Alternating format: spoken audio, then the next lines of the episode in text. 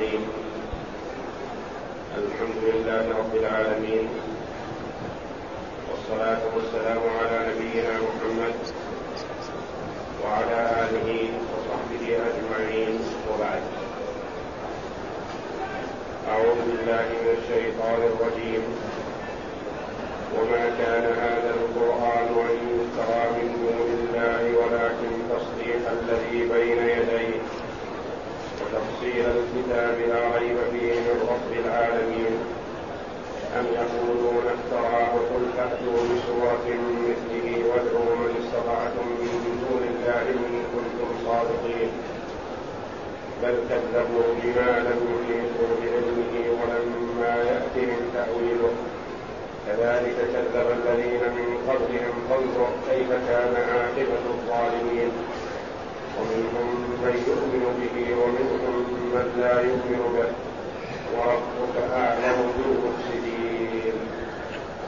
تقدم لنا قوله جل وعلا قل من يرزقكم من السماء والأرض أم من يملك السمع والأبصار؟ ومن يخرج الحي من الميت ويخرج الميت من الحي ومن يدبر الأمر؟ ومن يدبر الأمر فسيقولون الله فقل أفلا تتقون. إلى قوله جل وعلا قل هل من شركائكم من يهدي إلى الحق؟ قل الله يهدي للحق أفمن يهدي إلى الحق؟ أحق أن يتبع؟ أحق أن يتبع أم من لا يهدي إلا أن يهدى؟ فما لكم كيف تحكمون؟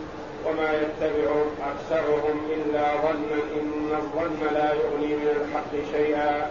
إن الله عليم بما يفعلون.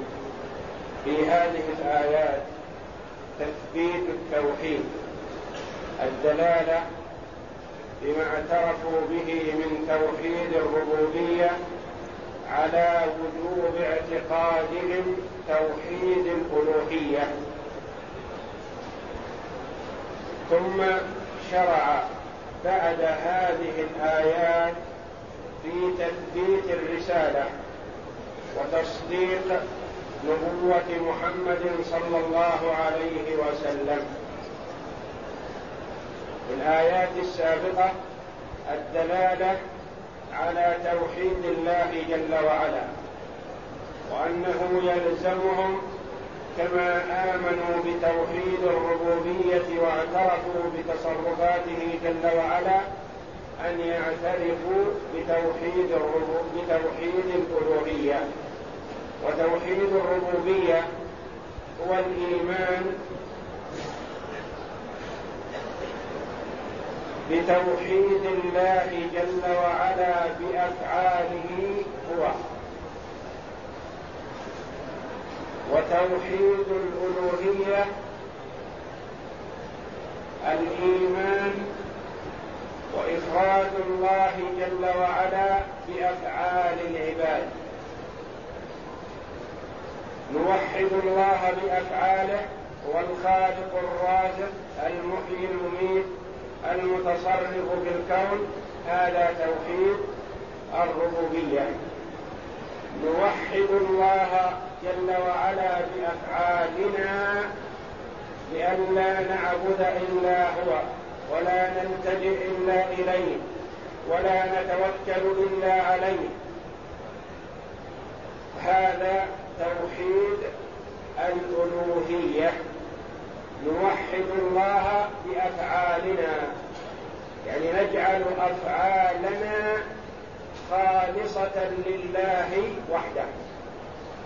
وتوحيد الربوبية نوحد الله بأفعاله هو جل وعلا لأنه الخالق الرازق المحيي المميت.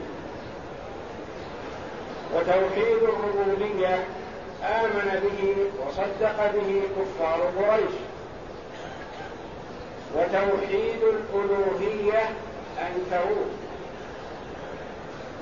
وردوه على محمد صلى الله عليه وسلم فساق الله جل وعلا هذه الآيات لتثبيت توحيد الألوهية.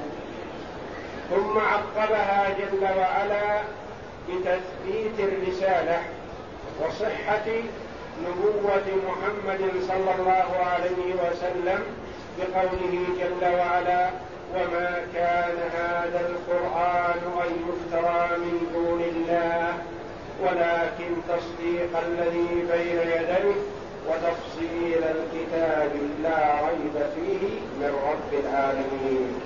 أم يقولون افتراه قل فأتوا بسورة مثله. وادعوا من استطعتم من دون الله إن كنتم صادقين. فيقول جل وعلا وما كان هذا القرآن أن يفترى من دون الله. ما يمكن أن يصدر هذا القرآن من غير الله. لأمور. أولا أن البشر مهما أوتوا من فصاحة وبلاغة ومعرفة لتصريف الكلام والتفنن فيه لا يستطيعون أن يأتوا مثله وأنتم يا معشر قريش أرباب الفصاحة والبلاغة ومن حولكم من العرب. لا أحد يجاريكم في فصاحتكم وبلاغتكم. هل تستطيعون أن تأتوا بمثله؟ وتستعينوا بمن شئتم من الجن والإنس. ما استطاعوا؟ هل تستطيعوا أن تأتوا بعشر سور مثله كما في سورة هود؟ ما استطاعوا؟ هل تستطيعوا أن تأتوا بسورة واحدة مثله؟ ما استطاعوا؟ إذا فهذا قطعا كلام الخالق جل وعلا كلام الله تبارك وتعالى. ما دام أنتم يا معشر البلغاء الفصحاء ما استطعتم أن تأتوا بسورة واحدة من مثله فغيركم من باب أولى ولا يمكن أن يصدر مثل هذا الكلام من مخلوق.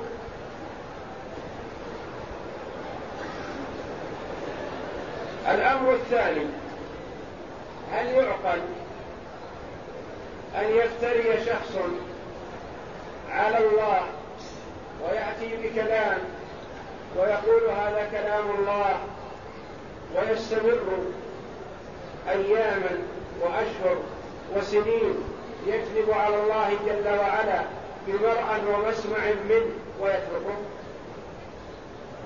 أبدا. لو افترى مفتر على الله جل وعلا أخذه. أخذ عزيز مقتدر. قد يمهله.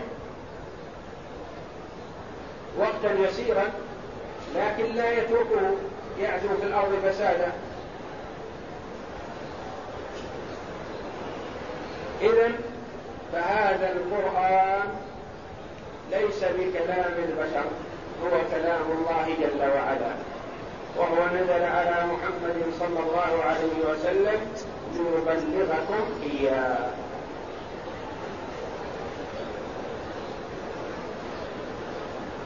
فثبتت نبوة محمد صلى الله عليه وسلم بنزول هذا القرآن عليه. وما كان هذا القرآن أن يفترى من دون الله ولكن تصديق الذي بين يديه وتفصيل الكتاب لا وتفصيل الكتاب لا ريب فيه من رب العالمين. أربعة. أخبار تبين حقيقة هذا القرآن الذي نزل على محمد صلى الله عليه وسلم. ليس كلام بشر. ولكن كان هذا القرآن تصديق الذي بين يديه وتفصيل الكتاب لا ريب فيه من رب العالمين.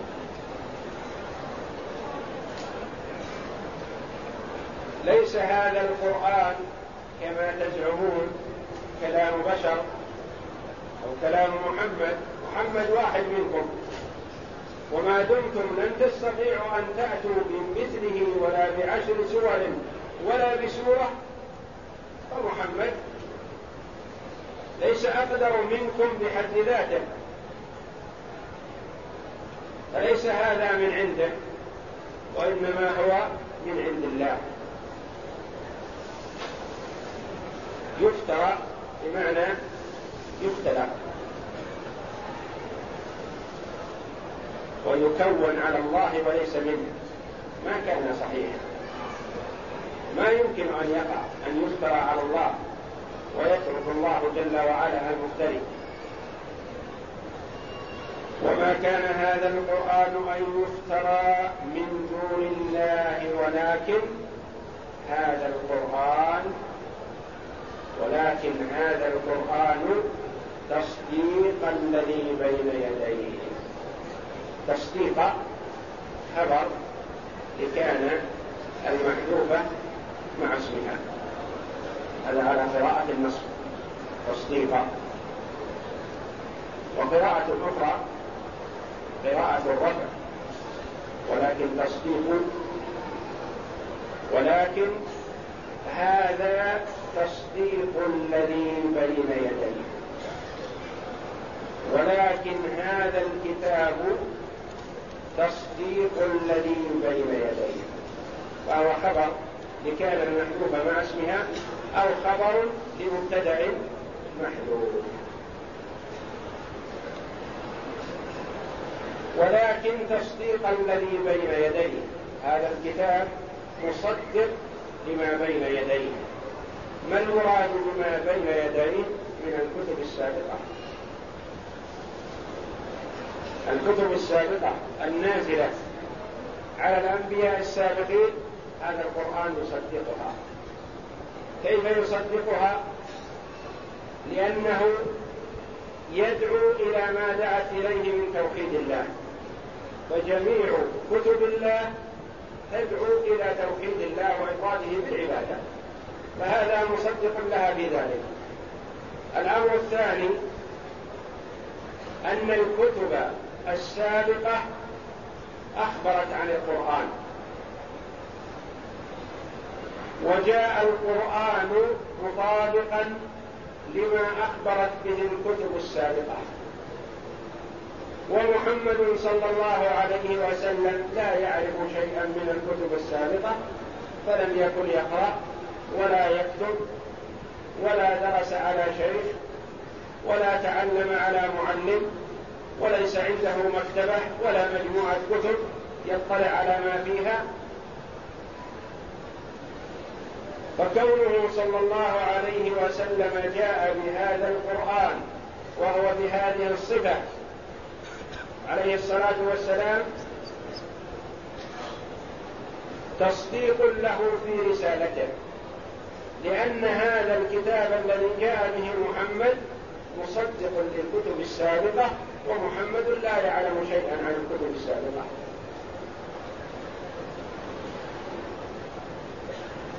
فلا يستطيع شخص مهما أوتي أن يأتي بتصديق لشيء لم يطلع عليه. لا بد وأن يختلف معه بشيء من الأشياء. لو تخرص اختلف معه. لكن محمد عليه الصلاة والسلام جاء بهذا القرآن مصدق للكتب السابقة. فدليل هذا دليل على أن الذي جاء من عنده القرآن هو الذي جاءت من عنده الكتب السابقة وهو الله جل وعلا. ولكن تصديق الذي بين يديه. فالمراد بالذي بين يديه الكتب السابقة التي تقدمت يصدقها. ويدعو إلى ما دعت إليه من توحيد الله جل وعلا. ويأتي موافقا لما أخبرت به عن القرآن.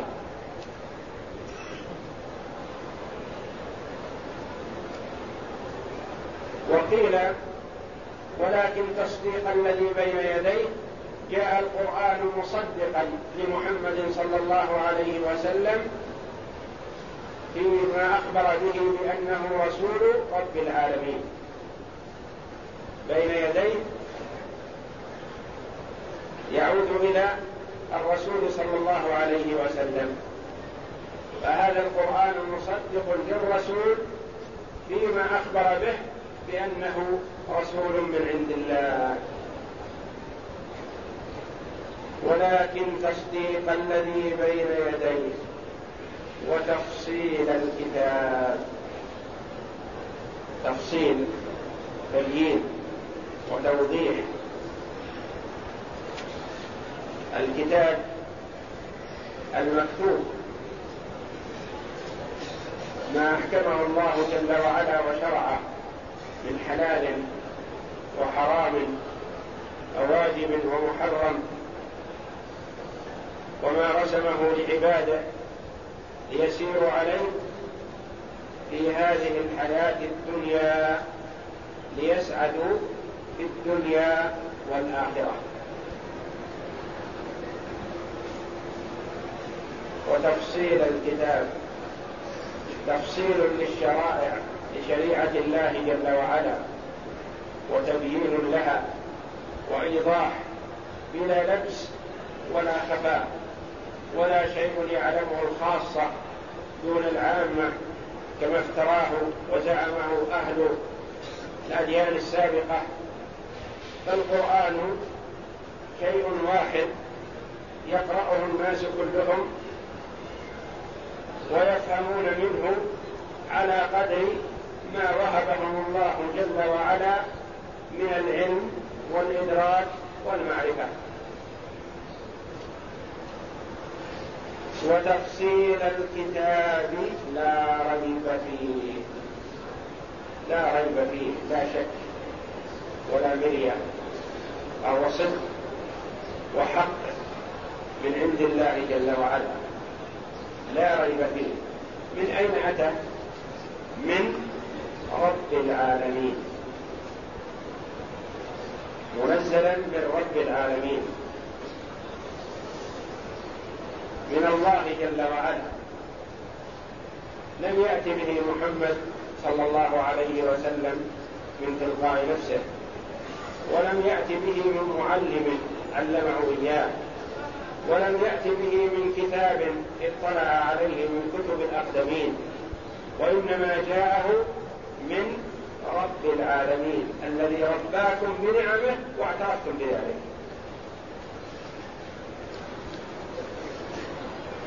لأنكم يا معشر قريش معترفون بأن الله رب العالمين. لا ينكرون ذلك. فقال جل وعلا من رب العالمين. ليلزمهم تلزمهم الحجة.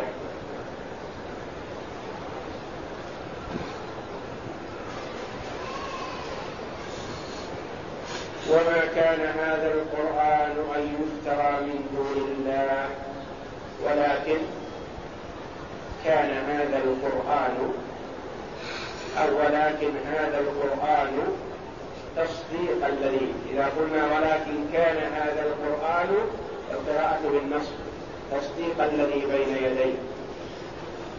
ولكن هذا القرآن تصديق على أنه خبر المبتدأ تصديق الذي بين يديه وتفصيل مثل تصديق. إذا قرأت بالنصب قرأت تفصيلا بالنصب.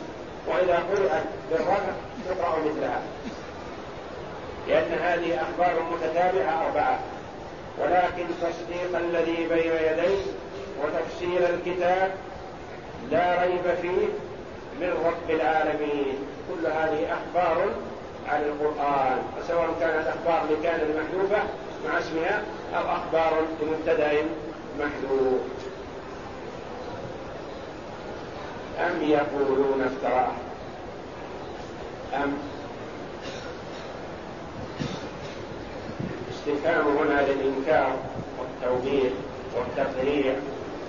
لكفار قريش الذين يقولون إن محمد افترى هذا القرآن وزعمه ونسب ونسبه إلى الله. أم يقولون افتراه؟ إن كنتم واثقين مما تزعمون بأن محمدا افترى هذا القرآن فمحمد من هو؟ تعرفونه. محمد بن عبد الله ابن عبد المطلب معروف لديكم واحد منكم. فهل يمكن أن يأتي بهذا القرآن وحده وأنتم كلكم ومن استطعتم أن تستعينوا به تعجزون عن أن تأتوا بسورة واحدة؟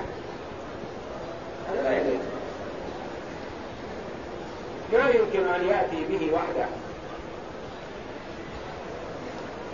وإنما أتى به من عندي من عند الله رب العالمين. أم يقولون افتراه. يعني أتى به. وكذب في نسبته إلى الله جل وعلا. قل أي قل لهم يا محمد فأتوا بسورة مثله. جاء في سورة الإسراء تحديهم بأن يأتوا بمثل هذا القرآن. فعجزوا. ثم جاء في سورة هود تحديهم بأن يأتوا بعشر سور مثله. مفتريات. فعجزوا وما استطاعوا. فجاء في سورة يونس هذه أن يأتوا بسورة مثله. وهذا في السور المكية. ثم جاء في سورة البقرة وهي من السور المدنية التي نزلت المدينة تحديهم بأن يأتوا بسورة من مثله. وادعوا من استطعتم من دون الله إن كنتم صادقين. فإن لم تفعلوا ولن تفعلوا. لن تستطيعوا أن تأتوا بسورة من مثله. سورة واحدة. إنا أعطيناك الكوثر وصل لربك وانحر. إن شانئك هو الأبتر. هذه سورة واحدة. كلكم يا معشر قريش ومن استطعتم أن تستعينوا به تعجزوا أن تأتوا بمثله. بمثل هذه السورة وغيرها من السور فإن لم تفعلوا يقول الله ولن تفعلوا يقينا فاتقوا النار التي وقودها الناس والحجارة أعدت للكافرين. فهذا تحدي عظيم. لو كان عندهم من القدرة ما سكتوا على هذا التحدي أبدا.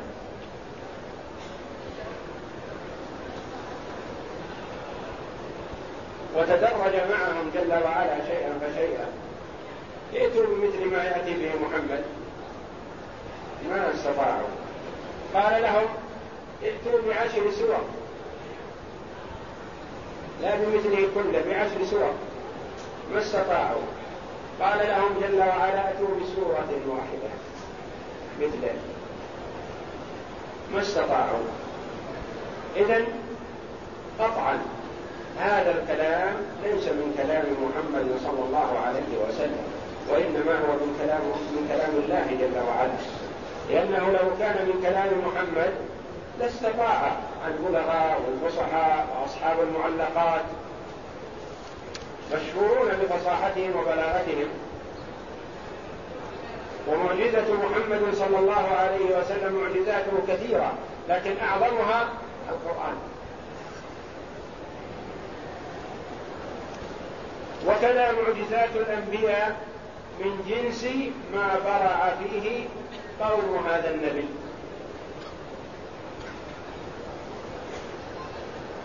فكان قوم موسى على نبينا وعليه أفضل الصلاة والسلام بلغوا مبلغا بعيدا في السحر والتمويه على العيون والعقول. فأتت معجزة موسى عليه الصلاة والسلام من جنس ما برع فيه قومه وليست بسحر لأنها من عند الله. ولذا أول من آمن بموسى عليه الصلاة والسلام وأخيه هارون السحرة.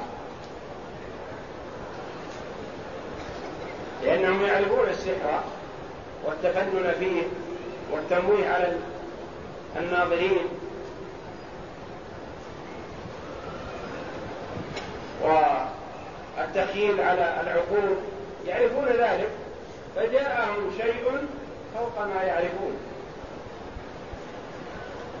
فأدركوا بعقولهم بأن ما جاء به موسى وهارون عليهم الصلاة والسلام ليس بسحر وليس باستطاعة مخلوق أن يأتي به. فسجدوا لله.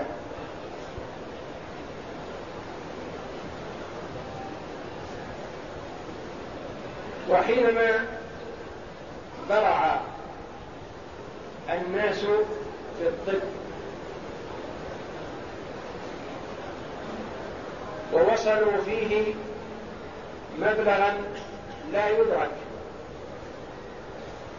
جعل الله جل وعلا معجزة عيسى بن مريم على نبينا وعليه أفضل الصلاة والسلام من جنس ما برع به قومه. فكان يبرئ الأكمه والأبرص ويحيي الموتى بإذن الله.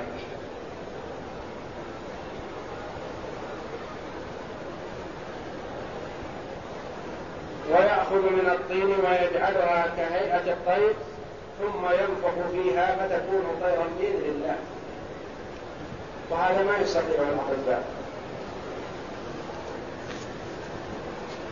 عجزوا عن إبراء الأكمة والأبرص. وعجزوا عن رد الروح في من خرجت منه.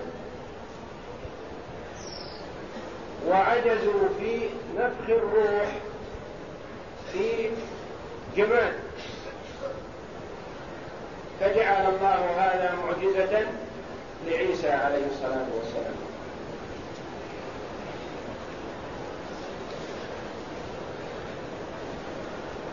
فآمن به من أراد الله هدايته لأنهم عرفوا أن ما جاء به عيسى لا يستطيع أن يأتي به مخلوق من تلقاء نفسه أو بقدرته أو بعلمه أو بمعرفته. أو بأن يأخذه عن غيره من الرجال. لا يمكن هذا.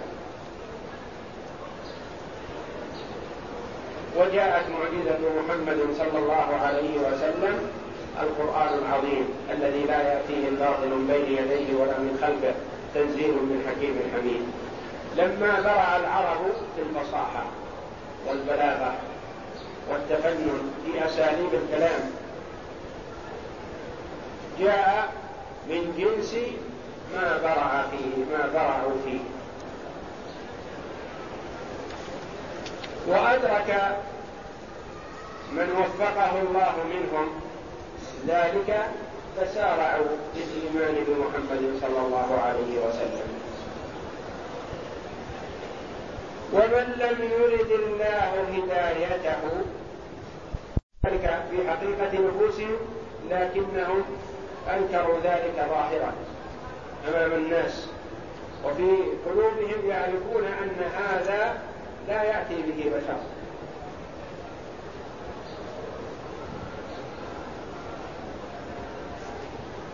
ويقول الله جل وعلا أم يقولون افتراه؟ قل أي قل لهم يا محمد فأتوا بسورة مثله. سورة واحدة مثل هذا القرآن. قد لا تستطيعون أنتم. استعينوا بمن شئتم. من الفصحاء والبلغاء والشعراء والمدركون إدراكا للغة العربية أكثر منكم وبالجن وبالشياطين وبالأصنام التي تعبدونها وتدعون أنها تنفع وتضر. اطلبوا منها المدد لتسعفكم بسورة واحدة من مثل هذا القرآن. وادعوا من استطعتم. وقال جل وعلا من دون الله. ادعوا من استطعتم من دون الله. كل من أردتم أن تطلبوا منه فاطلبوا. لا نحجر عليكم. لا نقول أنتم يا معشر قريش وحدكم. أو الإنس وحدهم أو العرب وحدهم وإنما أطلبوا ممن شئتم. ممن شئتم من الخلق. أيا كان. اطلبوا منه المدد.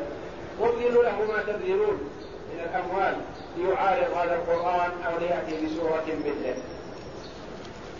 وادعوا من استطعتم من دون الله إن كنتم صادقين إن كنتم صادقين في ماذا؟ فيما تقولونه.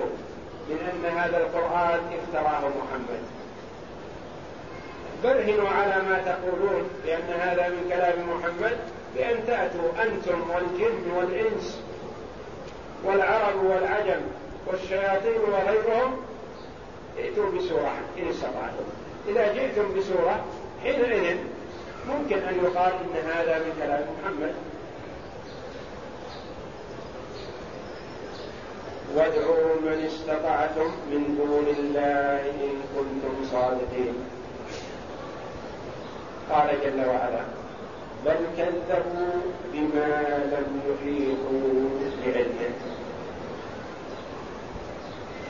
كذبوا بما لم يحيطوا بعلمه. إنكار الشيء له طريقتان. طريقة صحيحة وطريقة موجهه خطا طريقة صحيحة وطريقة خطأ. طريقة صحيحة في الإنكار تدلل على ما تنفي.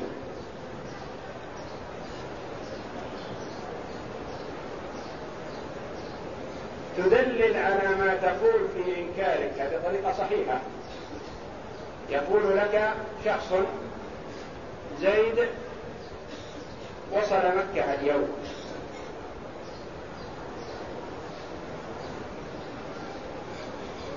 تقول متى وصل؟ يقول لك في الصباح وصل مكة. تقول أنا كلمته بعد الظهر في الرياض. كيف تقول أنه وصل مكة؟ وأنا بنفسي كلمته بعد الظهر وهو في الرياض موجود. فأنت كاذب علي في خبرك هذا. تبرهن على ما تقول في إنكارك الشيء.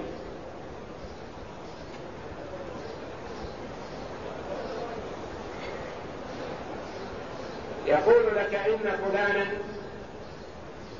قتل مثلا. تقول متى قتل؟ يقول قبل خمسة أيام. تقول أنا البارحة اجتمعت به ورأيته. فكيف تكذب؟ كلامك كذب.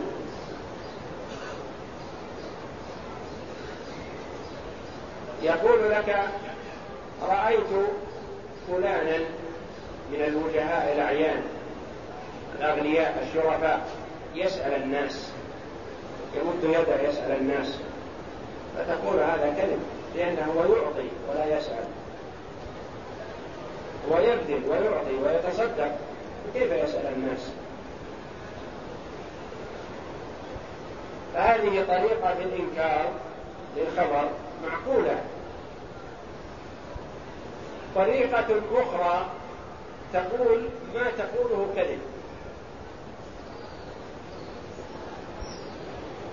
يقول لك برهن على أن كلامي كذب تقول لا كلامك كذب.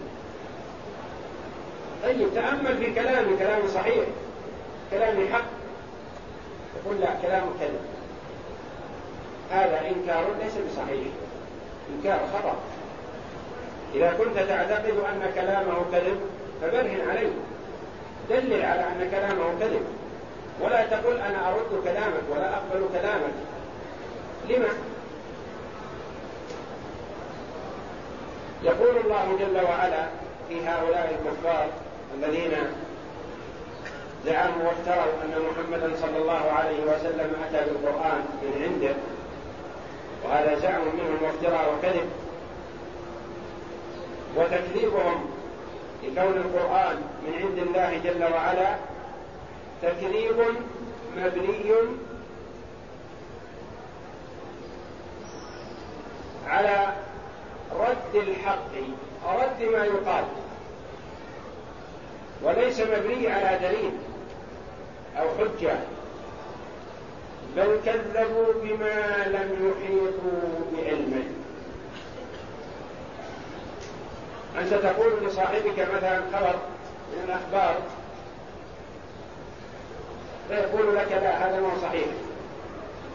تقول له يا أخي تأمل في كلامي كلامي حق كلامي صدق تأمل فيه. يقول أبدا كلامك غير صحيح. ويرد كلامك جملة وتفصيلا هذا ليس بصحيح. رده ليس بصحيح. وإنما عليه أن ينقض كلامك ويبين وجه الكذب ووجه الخطأ فيه معقول. أما أن يرده بدون أن يتأمله فهذا جهل وضلال. كما فعل كفار قريش فيما حكى الله جل وعلا عنهم بقوله بل كذبوا بما لم يحيطوا بعلمه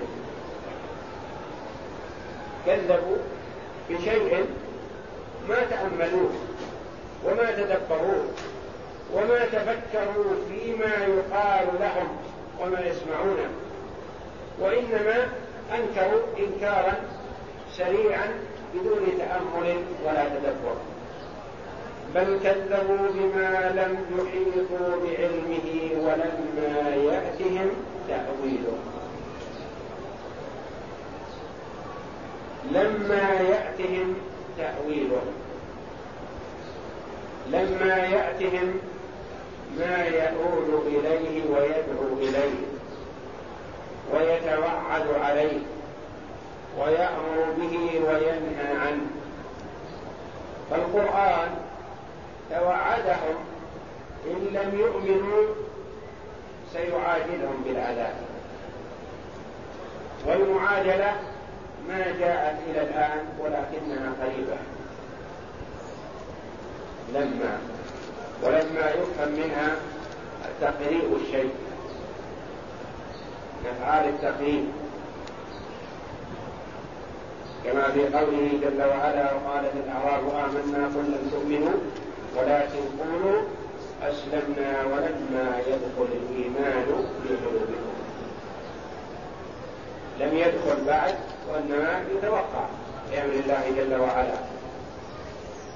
وجود الإيمان. لما لا تنفي الشيء وعدم حصوله وإنما تنفي الوقوع الآن ومحتمل الوقوع في المستقبل. ولما يأتهم تأويله يعني ما يؤول إليه مما أنذر به. فقد أنذرهم بالعذاب وقد جاءهم تأويله قريبا. متى؟ في غزوة بدر الكبرى. أهلك الله صناديد قريش. ولما يأتهم تأويله وهذا ليس بمستغرب منهم. هذا الفعل الذي فعله كفار قريش ليس بغريب بل فعل الكفار السابقين. كذلك. كذلك كذب الذين من قبلهم. مثل تكذيب كفار قريش النبي صلى الله عليه وسلم مع الأدلة الدالة يقينا وقطعا على صدقه صلى الله عليه وسلم. الذي لا شك فيه. كذب الذين من قبلهم. الكفار السابقون. كذبوا أنبياءهم مع ما أتوهم به من الأدلة الواضحة والبراهين الساطعة. كذلك كذب الذين من قبلهم. فانظر كيف كان عاقبة الظالمين؟ تأمل عاقبة الظالمين. وفي هذا نذارة لمن؟ لكفار قريش. أنتم تكذيبكم ليس من أول كذب من قبلكم. وسلكتم مسلكهم. فما الذي حصل لمن قبلكم؟ هم يدركون ذلك ويعرفونه. لأنه قص عليهم وبلغوا به. ما عاقب الله به الأمم السابقة التي كذبت أنبياءها. فانظر كيف كان عاقبة المكذبين. إن لم تؤمنوا حل بكم ما حل بالأمم قبلكم. فانظر كيف كان عاقبة المكذبين الظالمين؟ يقول الله جل وعلا ومنهم من يؤمن به ومنهم من لا يؤمن به. ومنهم من يؤمن به. قيل فيها ومنهم من يؤمن به بقلبه. يعتقد ويعلم يقينا بأن هذا الكلام ليس من كلام محمد صلى الله عليه وسلم وإنما هو من كلام الخالق. ولكنه ينكر ذلك ظاهرا أمام الناس. عنادا. ومنهم من يقول إن هذا القرآن كلام محمد وهذا الذي دله عليه عقله وتفكيره. هذا منتهى إلى راكب فهم كفار قريش نوعان. نوع مدرك في الحقيقة بأن القرآن كلام الله. كما تقدم لنا غير مرة لأنهم كان بعضهم يأتي متلصصا في الليل متقنعا ويقف أو يجلس قريبا من مكان النبي صلى الله عليه وسلم الذي يقرأ فيه القرآن ليلا يتلذذ ويستأنس بسماعه القرآن. لبلاغتهم وفصاحتهم يتلذذون بفصاحة القرآن وبلاغته. فالبليغ الفصيح يعجبه الكلام البليغ الفصيح إذا عثر عليه شيء فوق مستواه أعجبه وأحب أن يسمعه.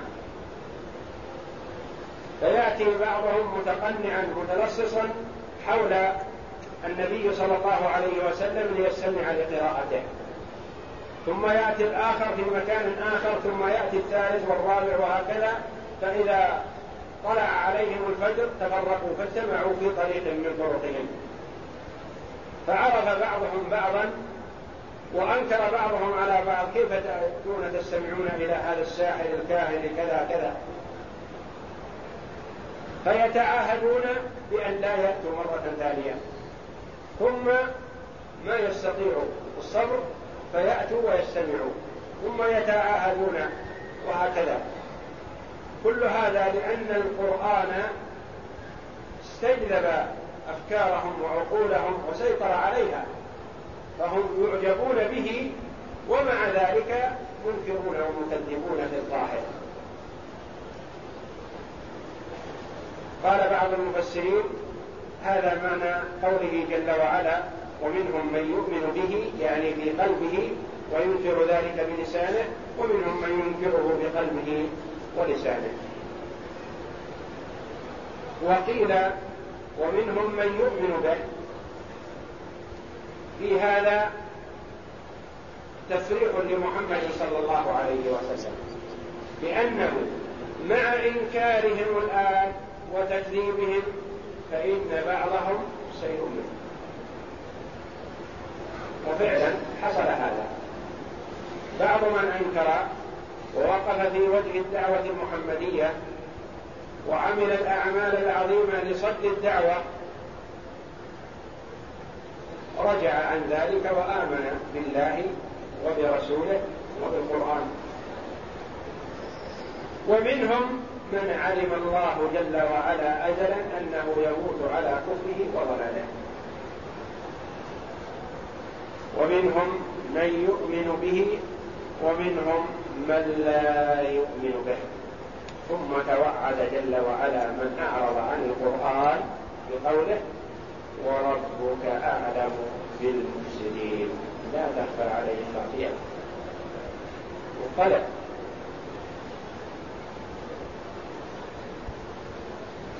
يميز جل وعلا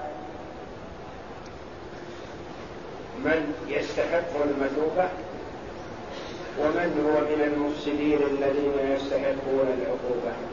فهو أعلم جل وعلا.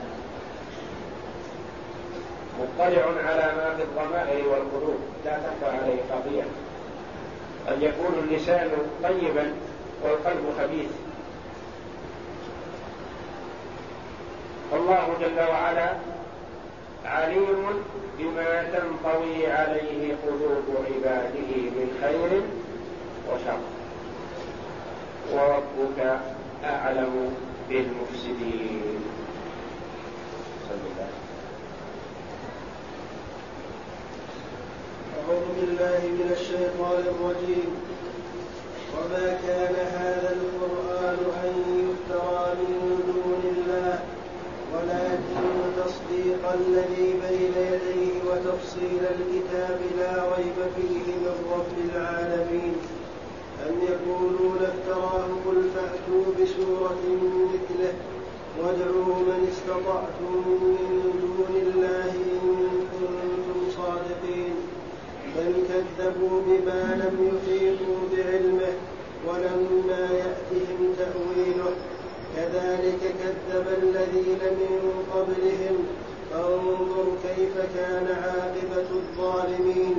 ومنهم من يؤمن به ومنهم من لا يؤمن به وربك أعلم بالمفسدين.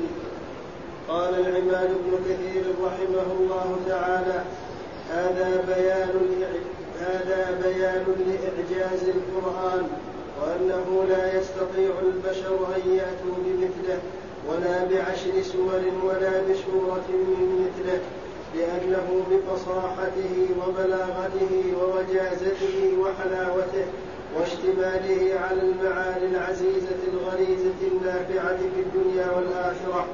لا يكون إلا من عند الله الذي لا يشبهه شيء.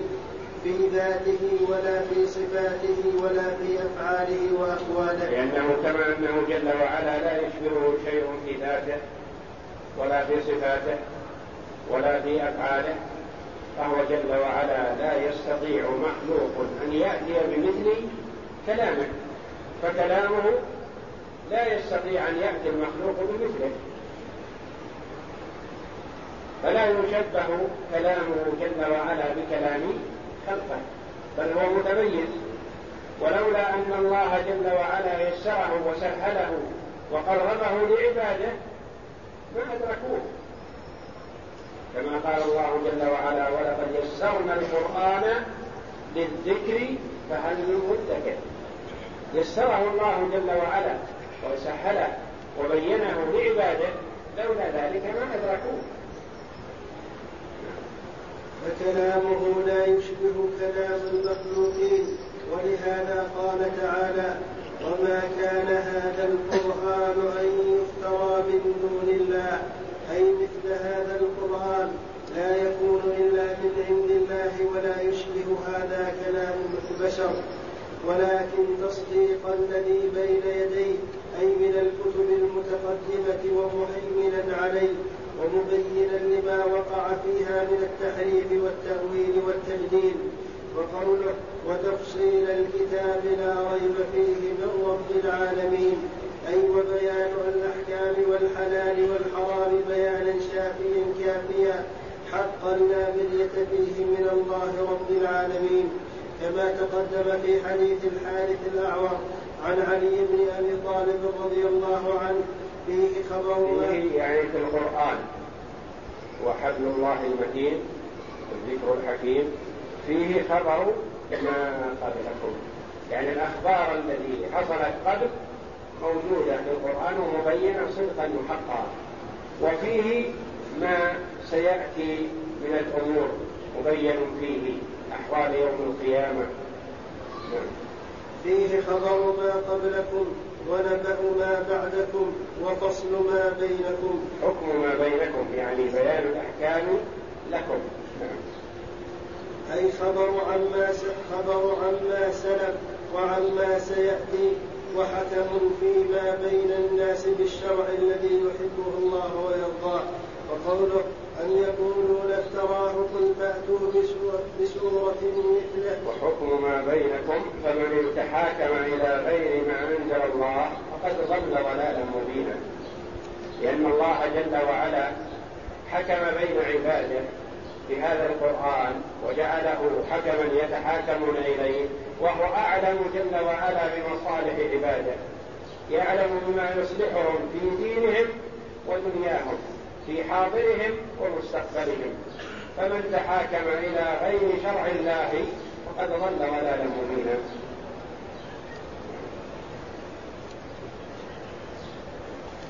وقوله أم يقولون افتراه قل فأتوا بسورة مثله وادعوا من استطعتم من دون الله إن كنتم صادقين. أي ادعيت أي ادعيتم وافتريتم وشككتم في أن هذا من عند الله وقلتم كذبا. ومينا أن إن هذا من عند محمد فمحمد بشر مثلكم. وقد جاء فيما زعمتم بهذا القرآن فأتوا أنتم بسورة مثله. أي من جنس هذا القرآن واستعينوا على ذلك بكل من قدرتم عليه من إنس وجان. وهذا هو المقام الثالث في التحدي فإنه تعالى المقام الثالث في التحدي هي أن التحدي أولا في أن يأتوا بمثل هذا القرآن كامل والمقام الثاني في أن يأتوا بعشر سور والمقام الثالث في أن يأتوا بسورة مثله فإنه تعالى تحداهم ودعاهم إن كانوا صادقين في دعواهم أنه من أنه من عند من عند محمد فليعارضوه بنظير ما جاء به وحده. وليستعينوا بمن شاءوا وأخبر أنهم لا يقدرون على ذلك ولا سبيل لهم إليه فقال تعالى قل لئن اجتمعت الإنس والجن على أن يأتوا بمثل هذا القرآن لا يأتون بمثله ولو كان بعضهم لبعض ظهيرا. ظهيرا عوينا ومساعدا معينا ثم تقاصر معهم إلى عشر سور منه. فقال قلل بدل أن يطلب منهم أن يأتوا بمثل عجزوا قال ائتوا بعشر سور. ثم؟ ثم تقاصر معهم إلى عشر سور منه. فقال في أول سورة هود أم يقولون افتراه قل فأتوا بعشر سور مثله. مفتريات وادعوا من استطعتم من دون الله إن كنتم صادقين. ثم تنازل إلى سورة فقال في هذه السورة أم يقولون افتراه قل فأتوا بسورة مثله وادعوا من استطعتم من دون الله إن كنتم صادقين. وكذا في سورة البقرة وهي مدنية تحداهم بسورة منه وأخبر أنهم لا يستطيعون ذلك أبدا فقال فإن لم تفعلوا ولن تفعلوا فاتقوا النار الآية. هذا وقد كانت الفصاحة من سجاياهم وأشعارهم ومعلقاتهم إلى المنتهى في هذا الباب. يعني بلغوا في الفصاحة مبلغا عظيما. ما استطاع من قبلهم ولا من بعدهم أن يأتي بمثل ما أتوا به من الفصاحة والبلاغة. وأشعارهم ومعلقاتهم المعلقات السبع التي بفصاحتها وبلاغتها وقوتها اختاروها أن تعلق على الكعبة. نعم. ولكن جاءهم من الله ما لا قبل لأحد به.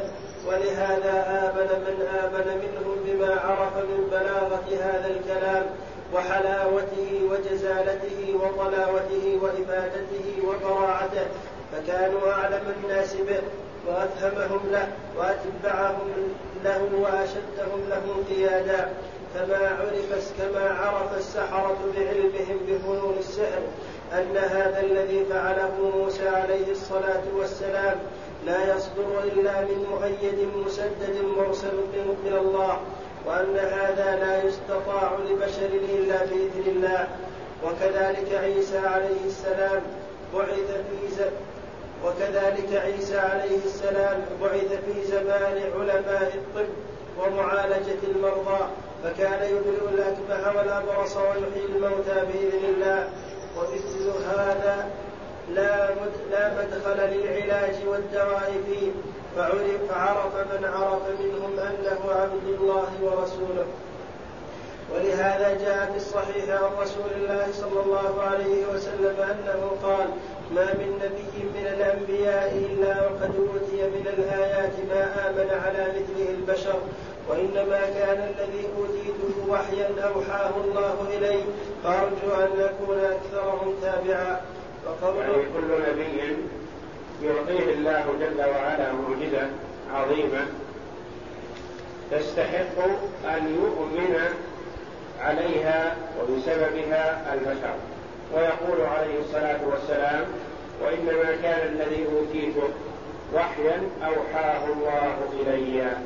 والقرآن باق خالد مخلد بإذن الله جل وعلا. المعجزات السابقة مع الأنبياء كانت على أيديهم فقط.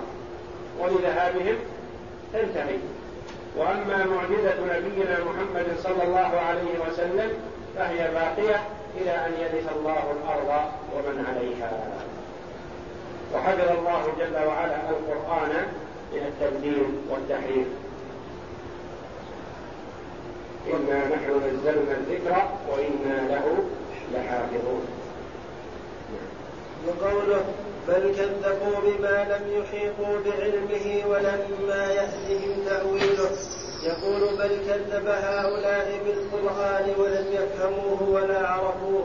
ولما يأتهم تأويله أي ولم يحصلوا ما فيه من الهدى ودين الحق إلى حين تكذيبهم به جهلا وسفها. كذلك كذب الذين من قبلهم أي من الأمم السالفة. فانظر كيف كان عاقبة الظالمين. أي فانظر كيف أهلكناهم بتكذيبهم. رسلنا ظلما وعلوا وكفرا وعنادا وجهلا. فاحذروا أيها المكذبون أن يصيبكم ما أصابهم. وقوله ومنهم من يؤمن به الآية أي ومن هؤلاء الذين بعثت إليهم يا محمد من يؤمن بهذا القرآن ويتبعك وينتفع بما أرسلت به. ومنهم من لا يؤمن به بل يموت على ذلك ويبعث عليه وربك أعلم بالمفسدين. أي وهو أعلم بمن يستحق الهداية فيهديه ومن يستحق الضلالة فيضله وهو العادل الذي لا يجور بل يعطي كلا ما يستحقه تبارك وتعالى وتقدس وتنزه. لا إله إلا هو. والله أعلم وصلى الله وسلم وبارك على عبده ورسوله